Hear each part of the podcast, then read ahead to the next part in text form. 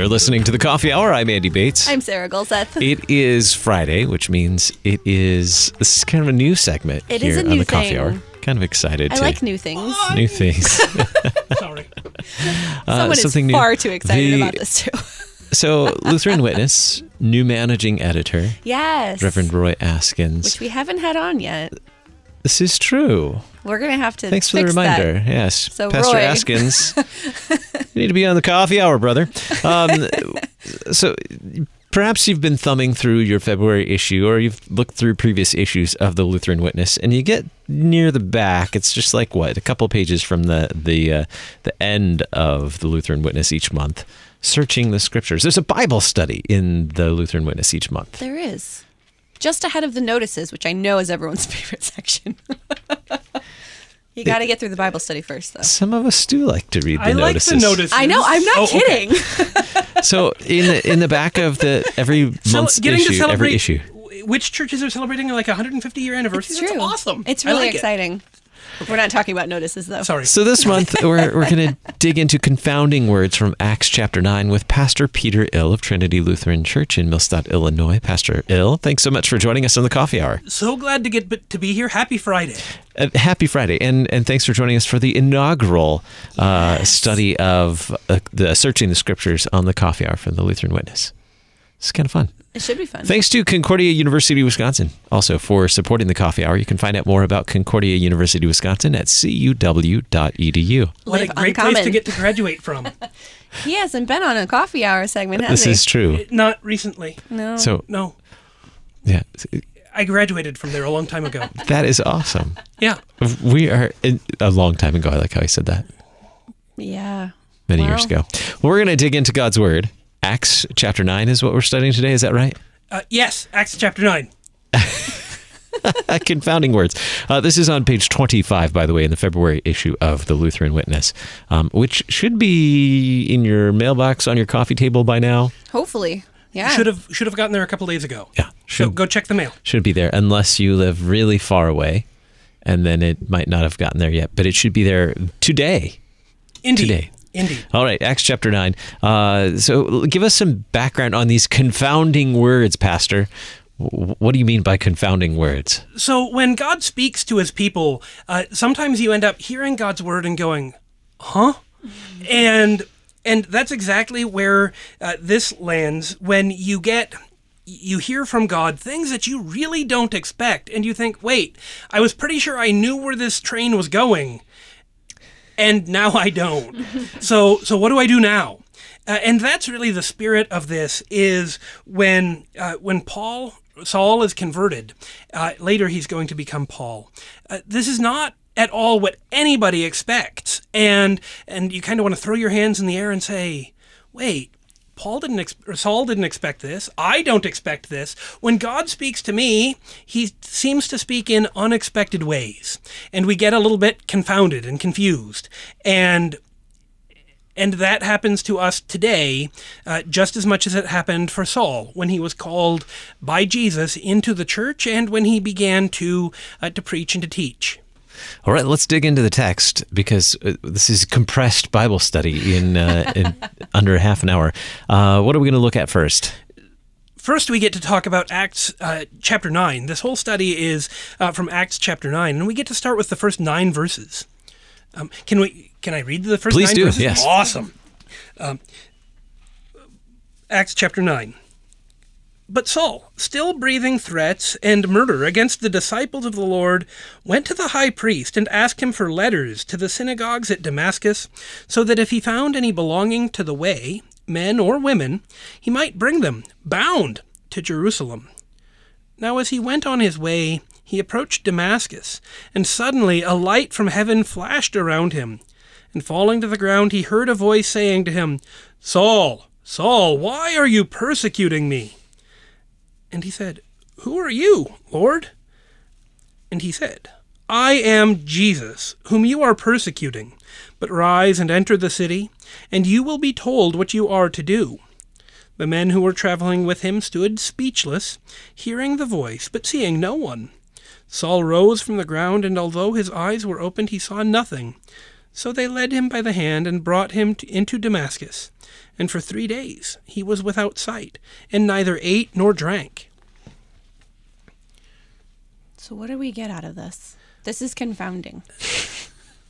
Well, uh, I think before we get to uh, us being confounded, we I think we start with Saul was confounded. Yeah. Because he's he's going along on the road. He has he has a purpose and a task, and all of a sudden there's a light and a voice. Uh, the people who are with him, they don't they don't have the same experience that he has. They don't hear the voice of Jesus himself, raised from the dead, speaking to to Saul, but they know that something is going on. And the question is asked, Saul, Saul, why are you persecuting me? And Saul says, I don't even know who I'm talking to. Who are you? Uh, here, I think it's helpful to, to remember the word Lord. Uh, we often use it in reference to God or to Jesus, and, and rightly so. But it's also uh, the equivalent of like the English word sir. And so anybody that you would be talking to can be referenced as Lord. And so he starts out with this with this general question. I don't even know who I'm talking to. That would be confounding. Uh, if you've ever had a situation where uh, something comes to you and you say, "Where, where, where's the source of this? How trustworthy is this?" And so Saul asks the question, and Jesus answered, "I'm Jesus. I'm the one you're persecuting." So Saul then uh, gets up and is led into Damascus. But I think that for us, it kind of begs the question of uh, how do we hear Jesus speaking to us? And when we do, how do we react? Uh, and this is where, when, when you get to a Bible study like this, you might not always have the same answer that everybody else has. This isn't kind of a what it, what does it mean to me kind of a question, but rather out of my experience of hearing God's word, how do I see this as personally applicable? Uh, and so it's not that the Bible means something different to, to different people, but rather we react to it in our own experiences in our own way. And so as you're listening to this, you're going to think, well, there's a lot of things I don't understand about about Peter Ill.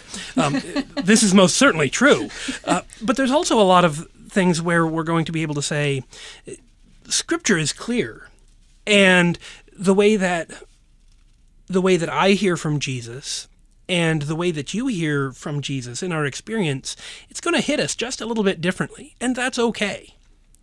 So it's more so what does it mean for me rather than to me. So rather than how I want it to, rather than how I want to interpret it and make it my my own little, uh, I don't I don't know, make my own understanding of it. What does this mean for me in my vocations? What does this mean for me in my context? I Yeah, don't know. If what that's what the right does word. this mean for me as a as a person with my own experiences, as opposed to what it means to somebody else who has different experiences? Mm-hmm. Absolutely. Yeah. Well, in in our, in our sinful natures, uh, we tend to not always like what we're hearing.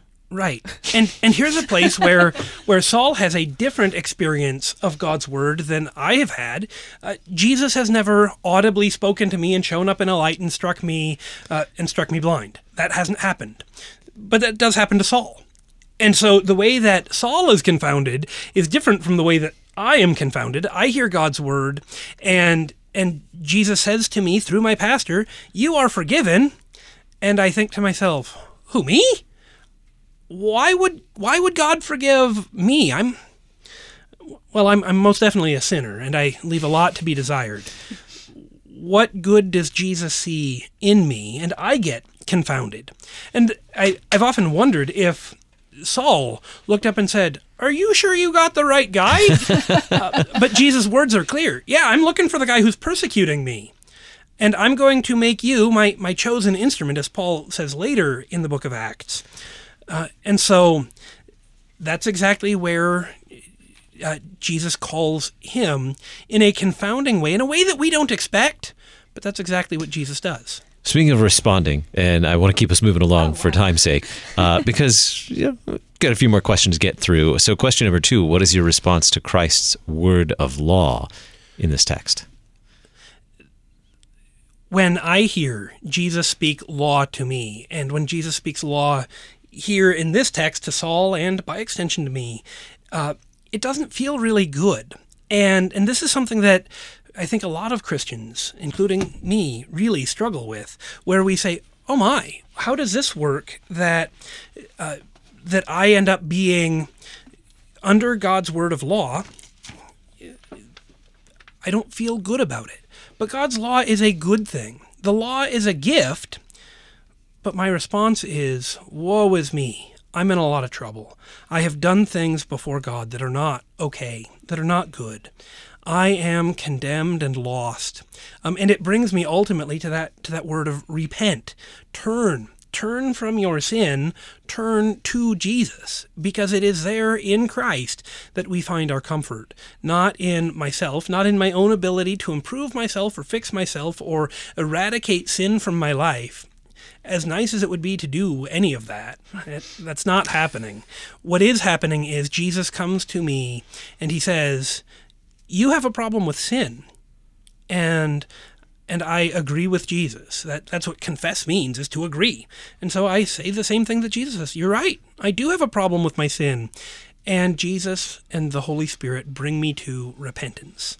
It's easy to say amen to to good news, to to gospel. It's easy to say amen to that, but let us also say amen to to to hear the truth from God's word even when it's difficult to hear, such as the law. And uncomfortable. Yeah. Mm-hmm. Absolutely. to be able to say amen you know it, not that it was it, you know it makes me think of the magnificat and mary's response to that too is this is something that's going to be difficult you know as the message comes to her it's going to be difficult but she says Let it be done to me as as you have said. yeah amen. Amen.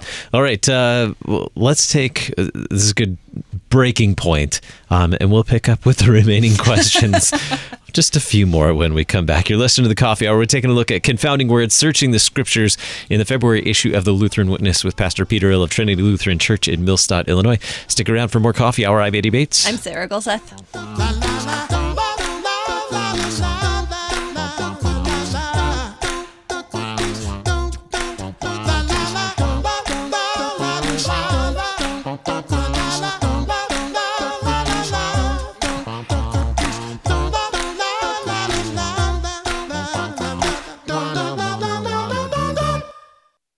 You're a miracle. You know that, right?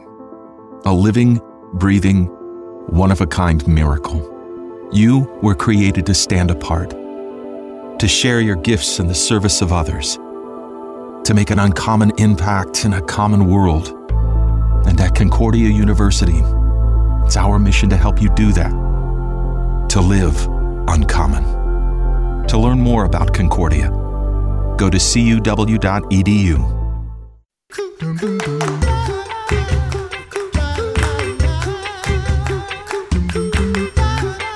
welcome back to the coffee hour i'm andy bates I'm Sarah Gulseth. We are looking at searching the scriptures in the February issue of the Lutheran Witness. Uh, if you've got your copy handy, it's on page 25. Uh, it's the Bible study in uh, the issue of uh, the, the regular issue of the Lutheran Witness. Confounding words is the theme this month. We're studying with Pastor Peter Ill of Trinity Lutheran Church, Millstadt, Illinois. We've made it all the way up to now uh, question number three out of seven. I feel like this is a normal way that Bible studies proceed, though. I mean, like it takes you an entire hour to get through two verses. So the fact that we've gotten through two questions. There are people who get through two verses in an hour? Go them. Sometimes. I like three words. I, I get through three words and, and I'm done. So we've we've looked at verses. Uh, we're in Acts chapter nine. We've looked at verses one through nine. Uh, shall we move forward? Uh, verses ten through what nineteen? Yeah, let's go on with Acts chapter 9, verses 10 through 19.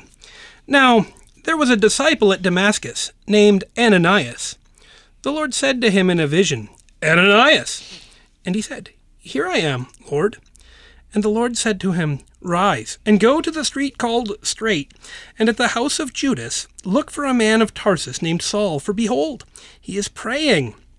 And he has seen in a vision a man named Ananias come in and lay his hands on him, so that he might regain his sight. But Ananias answered, Lord, I have heard from many about this man, how much evil he has done in, to your saints at Jerusalem, and here he has authority from the chief priests to bind all who call on your name. But the Lord said to, the, to him, Go, for he is a chosen instrument of mine, to carry my name before the Gentiles and kings and the children of Israel. for I will show him how much he must suffer for the sake of my name. So Ananias departed and entered the house, and laying his hands on him, he said, Brother Saul, the Lord Jesus, who appeared to you on the road by which you came, has sent me, so that you may regain your sight and be filled with the Holy Spirit. And immediately something like scales fell from his eyes, and he regained his sight. Then he rose and was baptized, and taking food, he was strengthened. So you ask in the Bible study here in confounding words, uh, do you ever think that Jesus might be applying his grace to the wrong person? I mean, it's it's the words of Ananias, right? I heard about this guy. He came. Yeah. He came with arrest warrants for Christians, uh, and you want me to go baptize him? Do you ever have this idea that that God, I am I am suffering in my life. Things aren't okay with me, but I know this other person, this person who's who's not a Christian, who does terrible things. They're doing okay, and I'm suffering. There's cancer in my family, but these other these other folks they're just fine and dandy even though they're criminals and doing terrible things how does that work and we begin to wonder does god know who he's applying his grace to does god know who he's being good to that's ananias's question that is from time to time my question uh, walking out of a hospital room uh, walking away from a funeral and saying god i don't understand why you allow for this terrible thing to happen to this person, to this family. I'm uncomfortable with this. But Jesus speaks to Ananias and, and says to him very clearly, Hey, I've got the right guy. Go to this street, go to this house, to this guy who's blind and who has had a vision about a guy named Ananias, your name because my grace is for him. On those days when we start to wonder, is God's grace for me? Is God's grace good? Is God wasting his grace on people? We hear his hmm. word to Ananias. We hear his word to you, to me, to the whole church, saying, no, God's not wasting his grace. God is applying his grace exactly where he wants it. It's lavish, it, it's rich, and it seems wasteful to you and to me, but for God. That is exactly what he is up to. That is exactly why God sent his Son into the world, so that all who believe in him would not perish, but have eternal life. How does the Holy Spirit strengthen you to speak and act upon the words of Christ, even against your better judgment? It's a mystery. Um, uh, in hindsight, maybe the better question is uh, to ask uh, where have you seen the Holy Spirit working in your life to do just these things? Uh, this is not a question I can answer for you, Andy, um, because it, it's going to be different for everyone. I remember times when I've gotten to be in a hospital, and uh, and somebody will say, "Hey, will you, uh, will, will you give me a blessing? Will you pray for me?" And I'll say, "Well, sure, I would love to get to do that." Um, and the Holy Spirit gives me the words, and and somebody might look at me and say, "It seems like you've been reading my mind again." And I thought, "No, sure not reading your mind."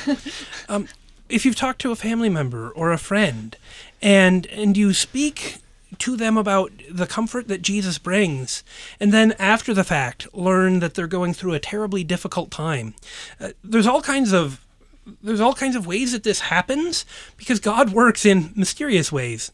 Not necessarily ways that I can answer for you, though. You're like, ask my wife. I can't read minds. Try really hard, it doesn't work. how does how does God speak to sinners uh, through the church? Well, one of And the we're included in that. yeah, Sinners. absolutely. yeah, we're, we're definitely. Well, I won't speak for you, Sarah, but for me, I'm definitely in that club. I am too. Um, first and foremost, through through the application of God's word, uh, not only in the reading of Scripture, but in the preaching and teaching of it, where we hear God has called you, sinner, even a sinner who comes with arrest warrants for Christians, um, you, sinner, who takes the name of God on your lips and then doesn't really live like a Christian, you, sinner, are forgiven. You, sinner, are loved by Jesus. to the point where Jesus suffered and died for you, so that he can put his name on you. He does that through baptism, uh, where you are called in the name of the Father and the Son and the Holy Spirit. And he even gives you his own body and blood under bread and wine to eat and to drink for the forgiveness of sins. And so it is there as God's grace is delivered in church, in conversation with other Christians, and in so much that the church does to simply say, yeah, this is the grace of Jesus for you. If if Jesus can redeem Saul, he can he can redeem anybody. and that is really really good news. Amen. Chief of sinners. Shall we move on? All right, let's move on to uh, the rest of the story, Acts 9, uh, 19 through 22. All right, here it goes. For some days, he, once again, that is Saul, was with the disciples at Damascus. And immediately he proclaimed Jesus in the synagogues, saying, He is the Son of God. And all who heard him were amazed and said, Is not this the man who made havoc in Jerusalem of those who called upon this name? And has he not come here for this purpose? To bring them bound before the chief priests. But Saul increased all the more in strength and confounded the Jews who lived in Damascus by proving that Jesus was the Christ. So, your question in this study how do you react when the words of Christ are confounding? I think I think a lot of times we say, "Huh? Wait, check out this guy. He's the guy who came to arrest us, and now you're telling me that he's going to talk about Jesus and he's actually going to build us up in faith, even though a couple days ago he was going to to tie us up and carry us back to Jerusalem to stand trial?" And and we say, "Huh? How is it that God is working here?" And when we see God's will being done, just like Jesus teaches us to pray in the Lord's Prayer, we say, I wouldn't have done it that way. But it's okay. In fact, I would argue it's good that Jesus doesn't work the way that I would work or the way that you might work. Instead, it's a really good thing that Jesus comes working through his chosen instrument of Saul, working through whatever chosen instrument he puts before you, saying, You are saved. You are forgiven. Jesus is the Christ, the Messiah, the Son of God. He is the one who has redeemed you and saved you. We only have a couple minutes left, about about three minutes left. Uh, but the, the second part of question number five uh, of number five: Do the circumstances of your life determine God's faithfulness to His promises? No, because if it was based on my circumstances, uh, there's no getting out of that. Yeah. Uh, instead, even in the midst of suffering, in the midst of bad days, in the in the middle of rough things happening, Jesus is still the Christ, and Jesus is still the one who loves me. How does, or how do you see the work of the Holy I skipped a question because Peter, Pastor told me to. Okay. How do you see the work of the Holy Spirit bringing you to faith and strengthening your faith through His Word in the baptism and the Lord's Supper? We wanted to get to the good stuff. Exactly. That's why. Get to And- the goods. and I jumped Sure. ahead and answered question number six already. Also that. Um, but we see the work of the Holy Spirit bringing us to faith in exactly those ways that Jesus has promised, in exactly the ways that Scripture has talked about. And so, when we hear our pastor preaching and teaching, when we hear the forgiveness of sins applied to us, when we hear about Jesus' goodness for us, when we are baptized, when we are communed, we get to say, Oh, there it is. God picked me. I don't get uh, why God is working through baptism or through the Lord's Supper. I don't get why God would pick a sinner like me. But it doesn't matter why. It matters that. It matters that Jesus has picked me. It matters that Jesus has called me. It matters that the Holy Spirit has brought me to faith. And that is the confounding word of Acts 9. It doesn't need to make sense to you. Uh, the Jews in Acts 9 were confounded, just like you and I are so often confounded, but at the end of the day, it's because Jesus has called us. Jesus doesn't have to make sense. Jesus simply brings his grace, and that's really, really good news. Amen. Amen. Amen. Well, you can check out the uh, February issue of the Lutheran Witness, Searching the Scriptures, on page 25. This month's uh, Bible study written by Pastor Peter Ill of Trinity Lutheran Church in Millstadt, Illinois. And uh, do you have the March issue as well? Is that right, Pastor? Uh, yes. So, you uh, so we'll be uh, studying again in about a month. Yep. Working on temptation. Temptation, not nearly as confounding, right? I know how I know how that one works. Thanks so much, Pastor Ill, for joining us for the coffee hour and uh, for helping us dig into uh, search the scriptures. Thank you so much. Glad to be here. I'm Andy Bates. I'm Sarah Gulseth.